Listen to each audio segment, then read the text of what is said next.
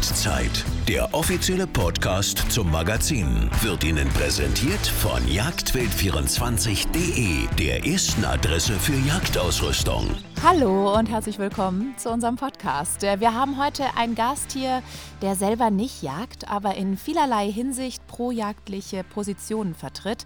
Er sieht die Jäger und die Jagd überhaupt nicht unkritisch, hat und macht es auch aktuell, aber im Ausland interessante Projekte zur nachhaltigen Jagd betreut, zum Beispiel in Tadschikistan, in Kirgistan und in Kasachstan.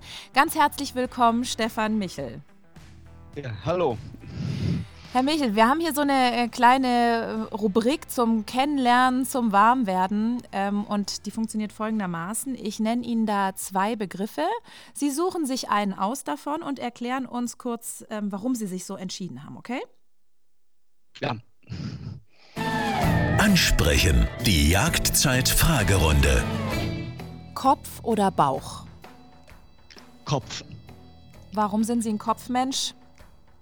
Ich glaube, dass äh, ich bin natürlich auch ein Bauchmensch, wie jeder hat äh, beide Elemente. Aber äh, ich sehe, dass gerade im Umgang mit Natur und Wildtieren oft der Bauch, das Gefühl in der öffentlichen Meinung und in der Entscheidungsfindung zu sehr überwiegt und bin eher ein analytischer Typ, der in die Zusammenhänge guckt und versucht, zu vernunftbasierten Entscheidungen zu kommen. Das finde ich einen wichtigen Punkt, den Sie da sagen, weil ich bin nämlich ein totaler Bauchmensch und liege oft falsch deswegen. Kurz und knapp oder ausführlich? Ja, tendenziell wohl eher ausführlich. Äh, das ist manchmal auch ein bisschen ein Problem, wenn man Dinge zu komplex versucht darzustellen, dass dann gegenüber den kurzen und knappen Positionen man leicht ins Hintertreffen kommen kann. Sind Sie hart oder herzlich? Ich hoffe beides. Im richtigen Moment muss man auch mal äh, zupacken können, ne? aber ich glaube, Sie ja, sind ja also, generell so ein sehr herzlicher Mensch eigentlich. Ja, aber ich habe den, ich habe immer den Ruf auch recht hart gerade in Diskussionen und im Umgang mit einigen Leuten zu sein, mehr mhm. als ich selber wahrnehme und mehr als ich sein möchte, aber das ja, keine Ahnung. Wahrscheinlich, äh, weil ich nicht so leicht von meinen Positionen abrücke und die dann auch vehement verteidige, wenn es Gegenwind gibt. Ja, das ist ja eine gute Eigenschaft. Ich meine, Sie sind ja da auch in einem Bereich unterwegs, wo man auch mal was aushalten muss. Sie sind studierter Biologe. Wie kam es denn zu Ihrem Engagement jetzt im Bereich des, des jagdbaren Wildes? Ja, das ist eine gute Frage. Ich bin nach dem Studium äh, oder während des Studiums sogar 1993 schon äh, mal einen Monat in Usbekistan gewesen, in einem sogenannten strengen Naturschutzgebiet, wo alles offiziell verboten war. Mhm. Und äh, dort wurde ein, sollte eine seltene Agali-Unterart, also ein Wildschaf, geschützt werden was auch einigermaßen funktioniert hat. Aber es gab da also immer Probleme mit Landnutzungskonkurrenz und mit Wilderei. Und da habe ich angefangen, mir Gedanken zu machen, äh, wie könnte man denn äh, ja, Anreize setzen, um die Tiere und ihren Lebensraum zu erhalten. Und bin dann auf, ja, darauf gestoßen, dass Leute davon Nutzen haben müssen. Und da kommt man dann relativ schnell auf die funktionierenden Beispiele aus Pakistan zum Beispiel. Und ja, dann ist die Idee entstanden, dass man doch mal in einem ganz anderen Raum, also politisch anderen Raum, äh, aber ökologisch ähnlichen Raum, Ähnliches versuchen sollte. Und ist es ein ähm, Prozess, der dann auch bei Ihnen im Kopf vielleicht stattgefunden hat, so als Nichtjäger sich ja vielleicht die Jagd sozusagen zunutze zu machen, um Artenschutzprojekte voranzutreiben? Also ich stelle mir, das ist ja schon irgendwie so eine Hürde wahrscheinlich, die man da innerlich überwinden muss, oder? Ja, weiß ich gar nicht. Ich würde mal sagen, klar habe ich, ähm, da kommen wir das mit Bauch und Kopf natürlich, emotional äh, meine Probleme mit Allegor-Fotos und ähnlichen Sachen immer gehabt. Und äh, ja, ich muss auch sagen, dass ich äh, bestimmte Arten von Jägern vielleicht menschlich nicht unbedingt sympathisch finde, die dann irgendwie die dicksten Hörner sich an die Wand hängen wollen. Aber letztlich hat mich immer das Ergebnis interessiert. Und ich bin 2003 das erste Mal in Tadschikistan gewesen, bin damals auch in einem strengen Schutzgebiet gewesen, habe dort bei kirgisischen, also ethnisch kirgisischen Hirten, die dort äh, ihre Viehherden geweidet haben, übernachtet. das war illegal, dass die da geweidet haben, aber die haben das da schon gemacht, als es noch gar kein Schutzgebiet gab, also nicht ganz unlegitim. Mhm. Und die fragten mich dann, ob ich zufällig eine Kalaschnikow dabei hätte. Äh, dann würden sie für mich ein Agali schießen, damit es was Leckeres zum Abendessen gibt. Das war in einem Schutzgebiet. Agali habe ich da keins gesehen, eine Kalaschnikow hatte ich auch nicht dabei. Und am nächsten Tag war ich in einem privat bewirtschafteten Jagdgebiet zu Gast. Mhm und war auch etwas angeschlagen. Ich hatte dann wohl bei den Kirgisen den Joghurt nicht ganz so gut vertragen. Bin quasi erst am späteren Vormittag äh, auf die Beine gekommen und habe dann innerhalb von einer Stunde an die 200 Agali-Schafe in diesem Jagdgebiet gesehen. Mhm. Und dieser Unterschied zwischen dem offiziell streng geschützten Gebiet und dem offiziell eigentlich nicht geschützten Jagdgebiet, der war dann doch so eindrücklich, dass ich mir gedacht habe, das müsste man mal versuchen, ein bisschen in die Breite zu bringen und auch über die kommerziellen Jagdgebiete hinaus. Mhm. Und Sie haben ja vorhin schon eben ein äh, Projekt angesprochen, wo Sie waren, wo Sie so den ersten Gedanken hatten, dass man das vielleicht mit der nachhaltigen Jagd ähm, vorantreiben könnte, den Artenschutz. Wenn Sie jetzt so auf die ganzen Projekte blicken, die Sie betreuen, die Sie begleitet haben, kann man da jetzt schon so erste Ergebnisse sehen? Oder ich meine, das läuft ja zum Teil schon über einen längeren Zeitraum. Da kann man ja sicher auch schon äh, ganz klare Tendenzen erkennen, oder? Ja, also ich habe dann vor allem in Tadschikistan äh, recht erfolgreich, würde ich sagen, das hinbekommen, dass so äh, lokale Jäger, also von der Kategorie der Hirten, die mich damals nach der Kalaschnikow gefragt haben, dass die sich, äh, das also waren gar keine Jäger in der Regel, also Leute, die meistens gar keinen Jagdschein hatten, sondern eigentlich auf dem Papier Wilderer waren, aber na, zum Teil eine gewisse jagdliche Tradition halt hatten, oft das auch innerhalb der Familie weitergegeben haben. Und ich habe es geschafft, in einigen äh, Gebieten diese Leute zusammenzubringen, dass sie sich erstmal untereinander unterhalten haben, auch mit anderen Leuten aus ihren Dörfern. Mhm. Und dann sich darauf geeinigt haben, ihre nicht legale und nicht nachhaltige Jagd äh, zumindest zeitweise einzustellen. Und das hat dazu geführt, dass die Wildbestände dann in diesen Gebieten massiv gestiegen sind. Vor allem, wenn es ihnen gelungen ist, äh, durch eine Vereinsgründung und eine offizielle Zuweisung als Jagdrevier dann das Gebiet auch vor Leuten, die von außen kommen, einigermaßen legitimiert zu schützen. Und das hat recht gut funktioniert, vor allem dann, wenn die Leute da eine Perspektive gesehen haben, dass sie selber dann Nutzen haben aus den sich erholenden Wildbeständen. Und da haben wir zum Teil ja, Vervielfachung der in Wildzählungen festgestellten Zahlen an Steinböcken, Argali-Schafen und Schraubenziegen festgestellt. Und dann natürlich mit diesen Huftieren auch der Beutegreifer, vor allem des Schneeleoparden. Mhm. Sind Sie denn da auch aktuell noch in Projekten involviert? Äh, jein. Also ich bin jetzt nicht unmittelbar mit diesen gemeindebasierten äh, Gruppen involviert, die machen das selber. Ich bin in einem äh, Projekt äh, von UNEP, dem Umweltprogramm der Vereinten Nationen, als Berater involviert und versuche da natürlich auch weiterhin für diese Ansätze zu werben. Mhm. Aber da geht es nicht speziell jetzt um den Aufbau solcher Gruppen oder um Jagdgebiete. Das hat sich zu einem Selbstläufer entwickelt, auch dank der Unterstützung des CIC und anderer, die da geholfen haben, eine lokale Assoziation dieser gemeindebasierten Vereine aufzubauen. Und da gibt es einen guten Austausch, die unterstützen sich gegenseitig und das ist ein weitgehender Selbstläufer inzwischen dort geworden. In, in Tadschikistan, in Kirgisistan berate ich auch so eine Gruppe noch ein bisschen und in Kasachstan bin ich noch in so einem Projekt involviert als Projektkoordinator für den Naturschutzbund Deutschland, den NABU. Und da geht es darum, gemeindebasierten Schutz der Saiga-Antilope aufzubauen in einem Gebiet, wo eine sehr bedrohte Population Mhm. Sie sind ja seit vielen Jahren schon NABU-Mitglied. Sind Sie ein unbequemes Mitglied beim NABU? Ich glaube, da müssen Sie andere Leute fragen. Der NABU ist ein sehr vielfältiger Verein und es gibt da ein ganz breites Spektrum. Zum Glück ist der NABU keine Partei, wo es irgendwie eine Parteidisziplin gäbe.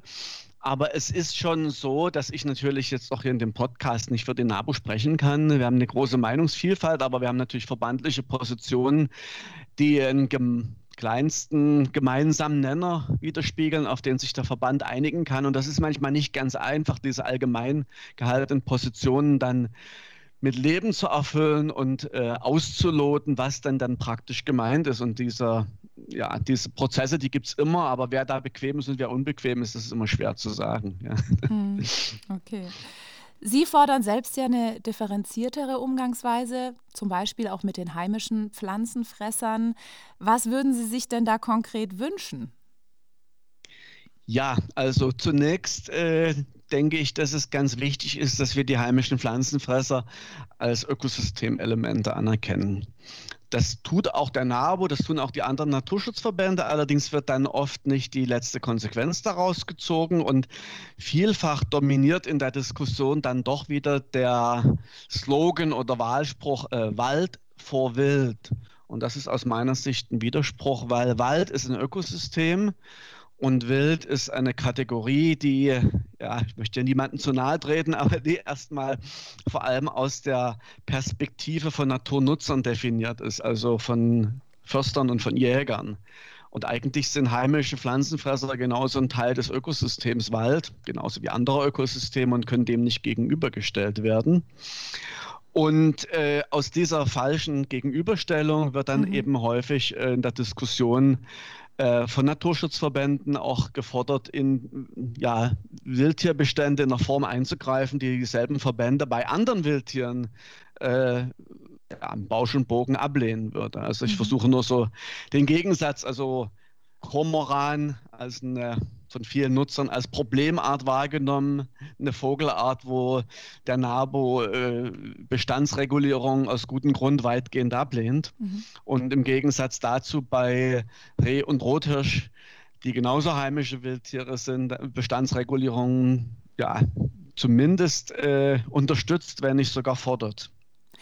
Sie sagen ja auch, dass man eigentlich aufhören muss, immer von überhöhten Beständen auszugehen. Ist es tatsächlich so, dass wir, dass, dass es so ist, sage ich mal, in der Defini dass wir vielleicht falsche Definitionen haben? Also ich tue mir hier gerade schwer, weil ich kann es ja gar nicht beurteilen. Haben wir überhöhte Bestände? Haben wir gesunde Bestände? Also die eben Wald und Wild sich miteinander vereinbaren lassen? Oder haben wir zu wenig Bestand? Also wie kann man das denn definieren? Ja, das finde ich eben auch schwierig und ich finde es vor allem problematisch, wenn man pauschalisiert und von generell überhöhten oder großflächig überhöhten Beständen spricht, was ja vielfach getan wird, auch gerade aus ÖJV-Kreisen. Wenn man annimmt, man könne heimische Pflanzenfresser nicht ausrotten, was mhm. nachweislich nicht stimmt. Äh, das Paradebeispiel ist immer der Rothirsch in Baden-Württemberg, der auf 96 Prozent der Landesfläche von Amts wegen ausgerottet ist und bleiben muss. Das ist aber in anderen Bundesländern nicht anders. Das ist auch in, in Hessen ähnlich. Es ist äh, mehr oder minder äh, ähnlich gehandhabt, auch im, zum Teil im Osten so. Also allein da stellt sich ja schon die Frage, was kann überhöht sein, wenn auf einem Großteil der Landesfläche eine Art gar nicht vorkommen darf. Mhm.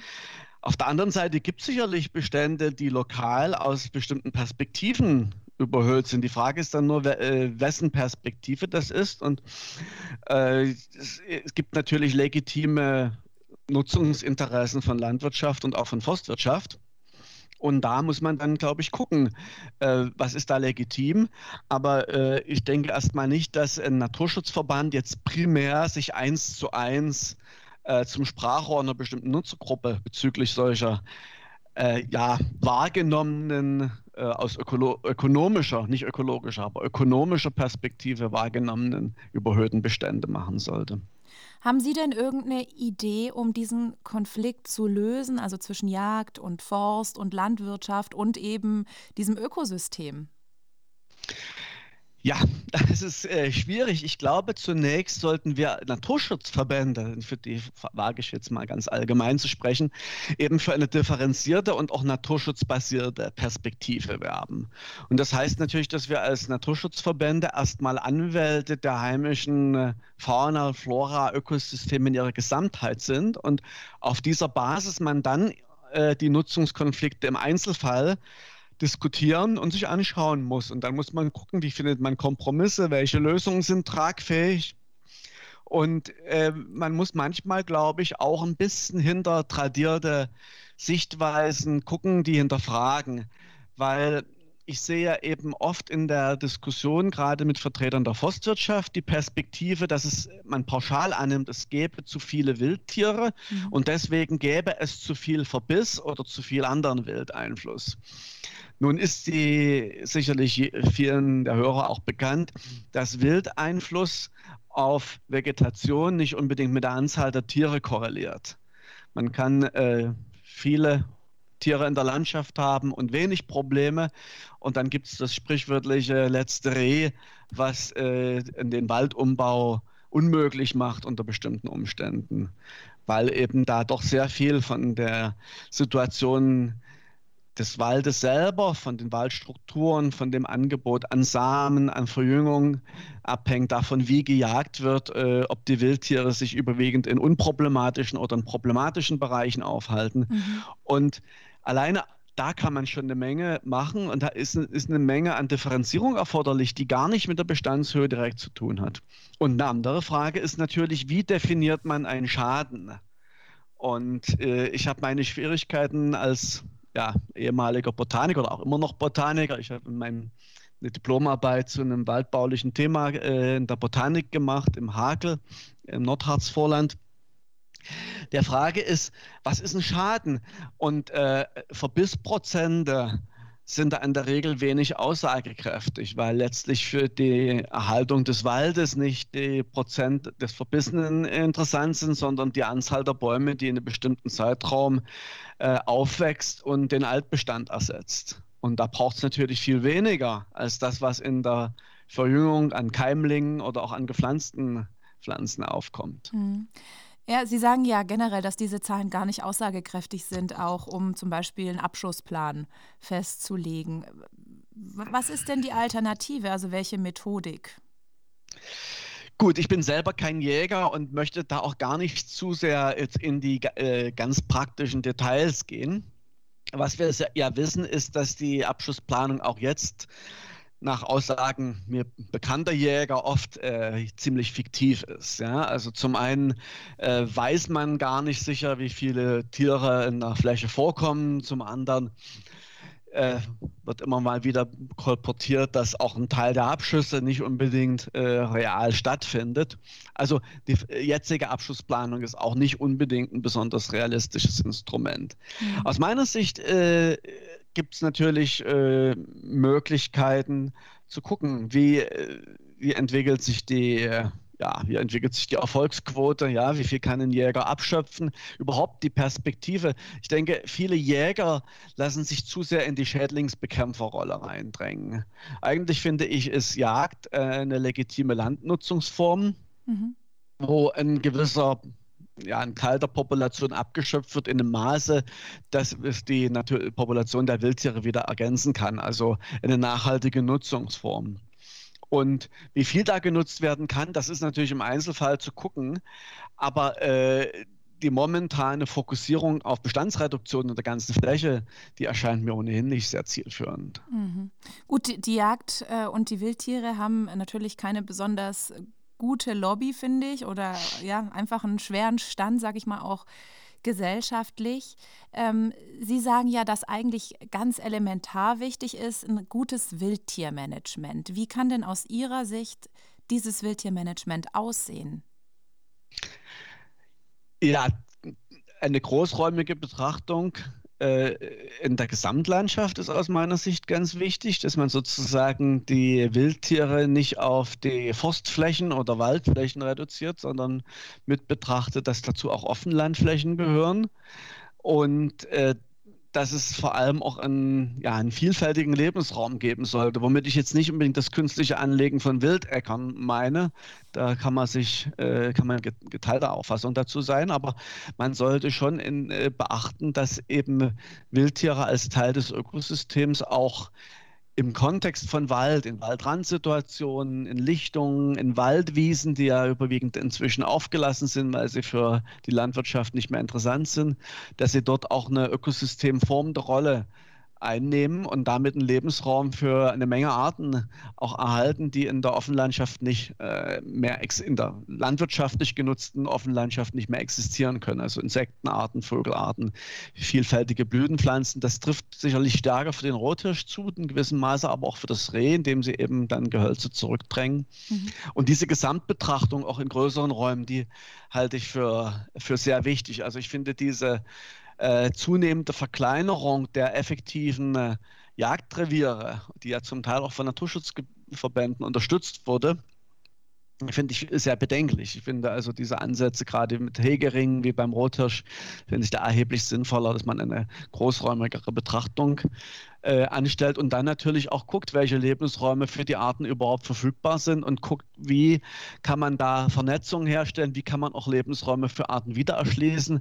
Betrifft sicher das Reh weniger, aber für den Rothirsch ist das ja ein, ein ganz relevantes Problem, gerade in den Gebirgslagen, wo der Zugang zu den früheren Winterlebensräumen eigentlich nicht mehr gewährleistet ist. Mhm. Und dann die Kontroverse kommt über Fütterung und Nichtfütterung und über die Schäden, mhm. die die Rothirsche in ihrem Sommerlebensraum verursachen, wenn sie dort im Winter verbleiben müssen. Wie ist denn da Ihre Position?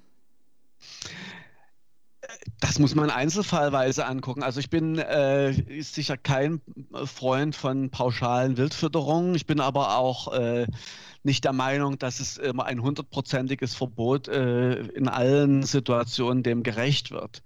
Äh, ich glaube, wichtig wäre, den Zugang für die Arten auch äh, in den Winterlebensräumen zu gewährleisten. Das dauert natürlich, das sind ja, ja gerade Rothirsche sind ja sehr traditionsbewusste Tiere, die längere Zeit brauchen, um sich Lebensräume auch wieder zu erschließen.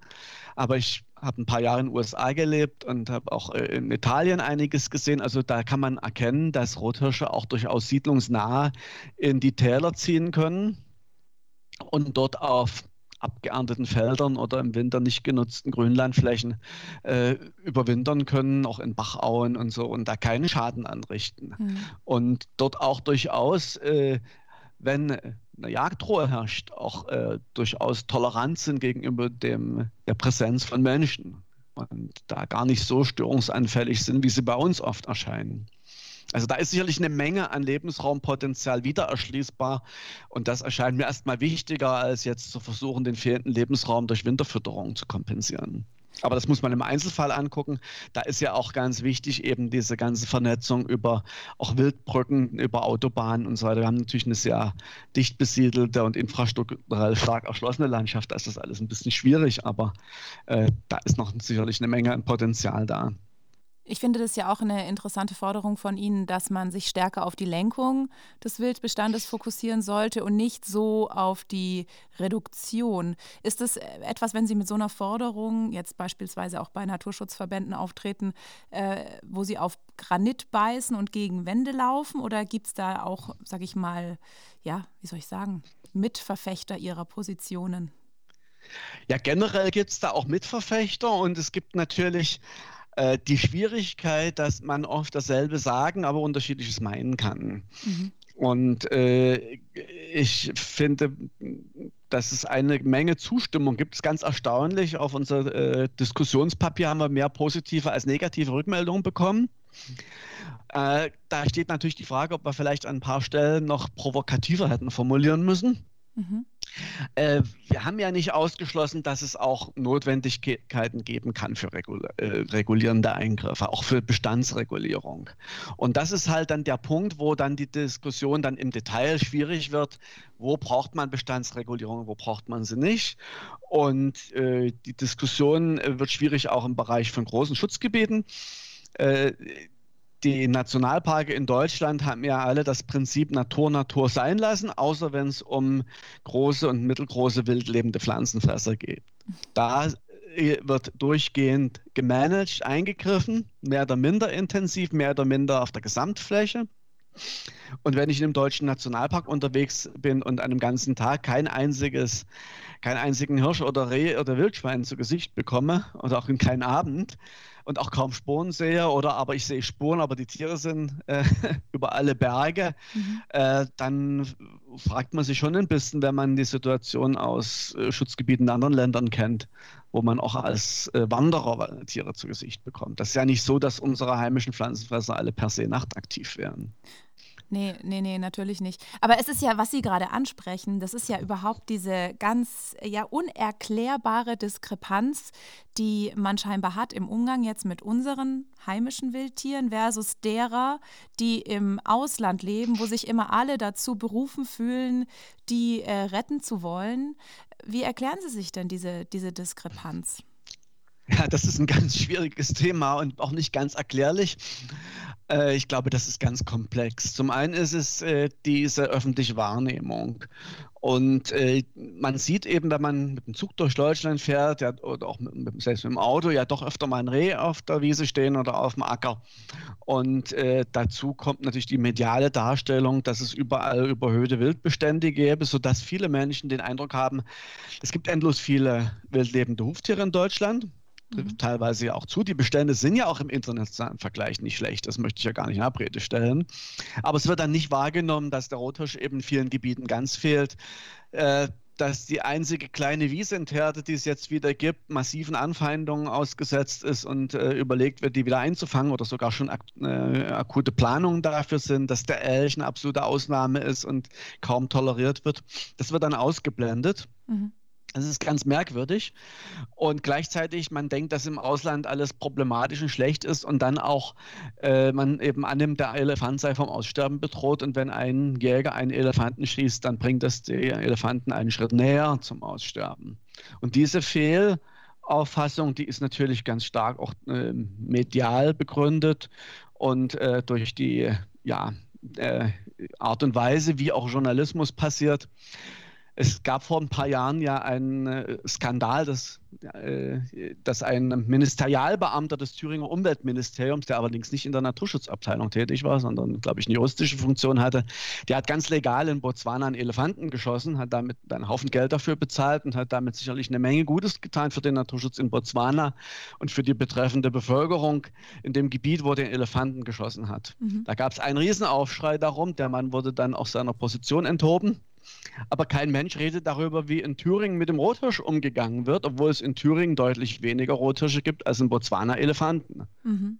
Ja, aber was Sie ja gerade beschreiben, ist ja eigentlich auch so, das ist ja so die gesellschaftliche Wahrnehmung, ja. Also der Rezipient, der die Tageszeitung liest, der sagt sich, Mensch, da gibt es aber viele Hirsche, ja, das ist gut, wenn die da in den Bestand eingreifen. Und Mensch, da hat aber einer in Afrika einen Elefanten geschossen, das finde ich nicht in Ordnung.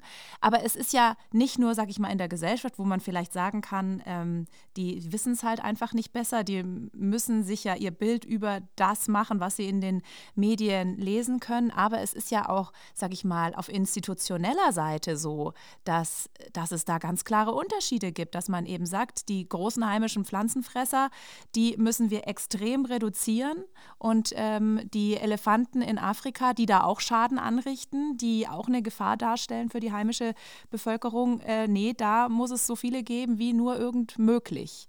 Also es ist ja nicht nur jetzt auf den einzelnen Menschen in Deutschland, sondern eben auch auf Institutionen äh, übertragbar. Naja, das würde ich aber differenziert sehen. Mhm. Also wenn man zum Beispiel das Bundesamt für Naturschutz sich anschaut, was ja auch die CITES-Behörde ist, also für das Washington Artenschutzabkommen und damit für die Importe von äh, ja, Teilen oder ganzen Tieren aus dem Ausland, äh, für deren Genehmigung zuständig ist, dann sieht man da schon eine sehr differenzierte Haltung. Gut, die und, klammern äh, wir mal aus, ja. Ja, aber mhm. gleichzeitig hat das Bundesamt für Naturschutz auch einen sehr äh, aus meiner Sicht vernünftigen und kritischen Report publiziert zum Wildtiermanagement in deutschen Nationalparken. Mhm. Also äh, da ist schon mal eine differenzierte Haltung. Man muss nicht immer mit allem mitgehen, was da passiert, zumal das Bundesamt ja selber viele Gutachten noch in Auftrag gibt und dann nicht unbedingt äh, einer Meinung sein muss mit den Ergebnissen, die die Gutachter da bringen. In den Naturschutzverbänden ist das ein bisschen anders. Da sehe ich eben doch ganz stark diesen Einfluss der öffentlichen Wahrnehmung und das ist ein selbstverstärkender Prozess. So ein Naturschutzverband, der möchte natürlich Spender haben und Unterstützer und Zuspruch und bedient dann natürlich auch zum Teil das, was er für die öffentliche Meinung hält und verstärkt damit auch die öffentliche Meinung wieder in einer bestimmten Richtung. Und das kann ein sich selbst verstärkender Prozess sein, der auch in eine problematische Richtung geht. Und beim NABU, äh, wo ich nun selber auch mitarbeite, nehme ich das natürlich wahr, dass es da auch widersprüchliche Haltungen gibt. Es gibt in, bei vielen NABU-Mitgliedern oder auch in Verbandsgremien zum Teil eine ablehnende Haltung der Trophäenjagd in Deutschland mit der Begründung, dass Trophäenjagd zu überhöhten Wildbeständen führen würde und keine vernünftige Regulierung der Wildbestände zulassen würde, beziehungsweise negativ Anreize setzen würde, überhöhte Wildbestände in Anführungsstrichen ranzuhegen oder ranzuzüchten. Demgegenüber zum Teil dieselben Leute äußern sich negativ zur Trophäenjagd im Ausland bei Arten, die eigentlich, wo man annimmt, dass sie schutzbedürftig sind und wo ja dieser Effekt des Ranhegens oder des Erhaltens größerer Bestände ja eigentlich gewünscht sein müsste. Also eine in sich logisch widersprüchliche Haltung, äh, ja, für die ich dann auch nicht unbedingt eine Erklärung habe, außer einer gewissen soziokulturellen Ablehnung der Jagd und der Jäger. Das mhm. ist, glaube ich, ein äh, durchaus nicht unwichtiges Element. Wobei ja der gegenwärtige NABU-Präsident selber Jäger ist und von der Seite her schon da auch offener ist für eine inhaltliche Diskussion und für eine differenzierte Herangehensweise. Also ich würde das nicht so schwarz-weiß sehen, wie es in der Öffentlichkeit oft wahrgenommen wird. Also das ist schon bunter, aber es gibt eben immer einzelne Leute, die so eine etwas, ja, pointierten Haltungen da haben und die dann auch zum Teil in der öffentlichen Wahrnehmung dann äh, sehr ja, öffentlichkeitswirksam und sichtbar sind. Mhm. Es gibt ja Schafe zum Beispiel, die ähm, bestimmte Landschaftstypen pflegen, sagen wir mal in der Heide beispielsweise, äh, werden die dann auf irgendwelchen Weiden rausgelassen, damit die die Landschaft pflegen. Aber Sie sagen ja, das könnte auch unser heimisches Schalenwild erledigen. Ähm, warum, warum fördert man das nicht mehr, dass, dass das Wild auf solche Flächen tritt und die, die Fläche selbst pflegt sozusagen? Ja, da kann man immer spekulieren. Da gibt es sicherlich eine ganz komplexe Gemengelage. Äh, zum einen ist es natürlich so, dass Schafe und äh, heimische Wildtiere nicht unbedingt die gleichen äh, ökologischen Voraussetzungen bringen, die Nahrungswahl sich unterscheiden mag, ab, obwohl es da natürlich auch Überschneidungen gibt. Also äh, Ziegen sind Konzentratselektiere, Rehe sind es auch. Also die vor allem so Knospen und kleine Triebe und Kräuter fressen und äh, äh, Schafe sind eher Grasfresser, aber, äh, aber auch eher so ein Mischtyp, genauso wie, wie der Rothirsch. Also da gibt es schon Überschneidungen. Äh, die Funktion von, Wil von Rindern und äh, Pferden sind halt mit äh, derzeit bei uns noch vorkommenden Wildtieren nicht so gut zu erfüllen, weil der Wiesent äh, fehlt, der Auerochse ist ausgestorben, das Wildpferd gibt es schon lange nicht mehr. Ja, also das ist sozusagen rein von der Funktionalität her manchmal ein bisschen schwierig. Und zum anderen denke ich, dass die heimischen Arten so ein bisschen aus der Wahrnehmung gerutscht sind, weil man diese Landschaftstypen oft als reine Kulturformen wahrnimmt. Das ist doch äh, die Annahme sehr verbreitet, dass Deutschland eben oder Mitteleuropa natürlicherweise ein reines dichtes, dichtes Waldland wäre. Und da gibt es ja die Gegen, These oder Hypothese, diese Large Herbivore-Theorie, die Theorie der großen Pflanzenfresser, dass man eben annimmt, dass wildlebende Pflanzenfresser, die ja bis ins Mittelalter noch äh, recht häufig oder verbreitet waren zumindest, doch auch nacheiszeitlich die Waldentwicklung in einem ganzen Stück aufgehalten haben und eigentlich im gleichen Maße wie diese wildlebenden Pflanzenfresser verschwunden sind, sie durch die Haustiere ersetzt wurden und dadurch mhm. eben eine Kontinuität von solchen offenen und halboffenen Landschaften gegeben hat. Und die wurde halt durch die Weide, Haustiere, die Weidetierhaltung ja bis äh, ins mittlere 20. Jahrhundert noch aber einigermaßen erhalten. Und das ist, glaube ich, das Bild, was uns so prägt, dass eben die Haustiere für diese Offenlandschaften zuständig sind, während zu der Zeit ja die wildlebenden Pflanzenfresser schon stark zurückgedrängt waren. Was ich ganz interessant finde, weil wir das im Vorgespräch angesprochen hatten, da haben Sie gesagt, im Offenland, da wird der Naturschutz ja nicht von Landwirten betrieben, aber im, im Wald vom Forst. Gäbe es denn da eine Lösung, sag ich mal, die besser wäre für sowohl die Flächen als auch die Tiere, die dort leben? Ja, aus meiner Sicht äh, wäre es ganz wichtig, äh, diese institutionelle Hegemonie der Forstwirtschaft im allerweitesten Sinne äh, für den Wald ein Stück weit aufzuheben. Ja, wir haben ja in anderen Bereichen, im Bereich Gewässer, äh, vor allem auch im Bereich Landwirtschaft, äh, im Bereich Offenland, da gibt es ja eine klare Trennung der Zuständigkeiten und Naturschutz äh, im Offenland, FFH, also europäischen Schutzgebieten, wird in der Regel ja von spezialisierten Planungsbüros betrieben und dann von entsprechenden Landschaftspflegeeinrichtungen und, äh, und äh, betrieben und dann von den Behörden entsprechend kontrolliert, während in den forstlichen Schutzgebieten das überwiegend komplett in der Hand der Förster ist. Also von der Planung über die Umsetzung bis zur Kontrolle und Monitoring. Mhm. Und das müsste aus meiner Sicht aufgehoben werden und in diesen äh, Waldnaturschutzgebieten müsste eben diese forstliche Nutzung die absolute Ausnahme sein und dann müsste eben auch die äh, das, was die Förster da machen, quasi eine spezielle Nutzung oder eine Pflegedienstleistung sein. Aber das Gesamtkonzept müsste eigentlich von äh, ja, nicht forstlichen gebundenen äh, Institutionen umgesetzt und kontrolliert und geplant werden. Und halten also eine, Sie eine klare Trennung zwischen Nutzung mhm. und äh, auf der einen Seite und Schutz und Planung und äh, Monitoring auf der anderen Seite. Und halten Sie das für realistisch, dass das irgendwann vielleicht so sein könnte? Das ist eine gute Frage, wie gesellschaftliche äh, Diskussionen sich entwickeln. Im Moment hat die Forstwirtschaft ja einen erstaunlich positiven Stellenwert in der Gesellschaft und äh, es wird weitgehend nichts hinterfragt, äh, dass die Förster eben auch, also die Forstwirtschaft als Institution, ein Komplex, die äh, den Naturschutz im, im, im, Wald selber übernimmt. Aber das kann sich natürlich ändern. Und, äh, und die Frage ist natürlich schon, wenn auch Wanderer sehen, wie jetzt auch äh, im Kontext von äh, Schadholzbeseitigung auch zu Zeiten im Wald rumgefahren und mit äh, Großerntemaschinen gearbeitet wird, wo jeder Kleingärtner keine Hecke schneiden darf, um mhm. die Brustvögel nicht zu stören. Mhm. Und da kann man schon hoffen, dass das zu einem gewissen gesellschaftlichen Umdenken auch führt und äh, zu einer kritischeren Sichtweise auf die Forstwirtschaft. Womit ich nicht sagen will, dass ich generell forstliche Bewirtschaftung von Wäldern für illegitim halte. Aber man sollte es eben klar abgrenzen von Naturschutzmanagement und man sollte klar gucken, geht es jetzt hier um Holzproduktion oder geht es um die Erhaltung von Ökosystemleistungen eines Waldes? Und ein Wald als Ökosystem ist eben unter Umständen was anderes als eine Holzplantage. Mhm.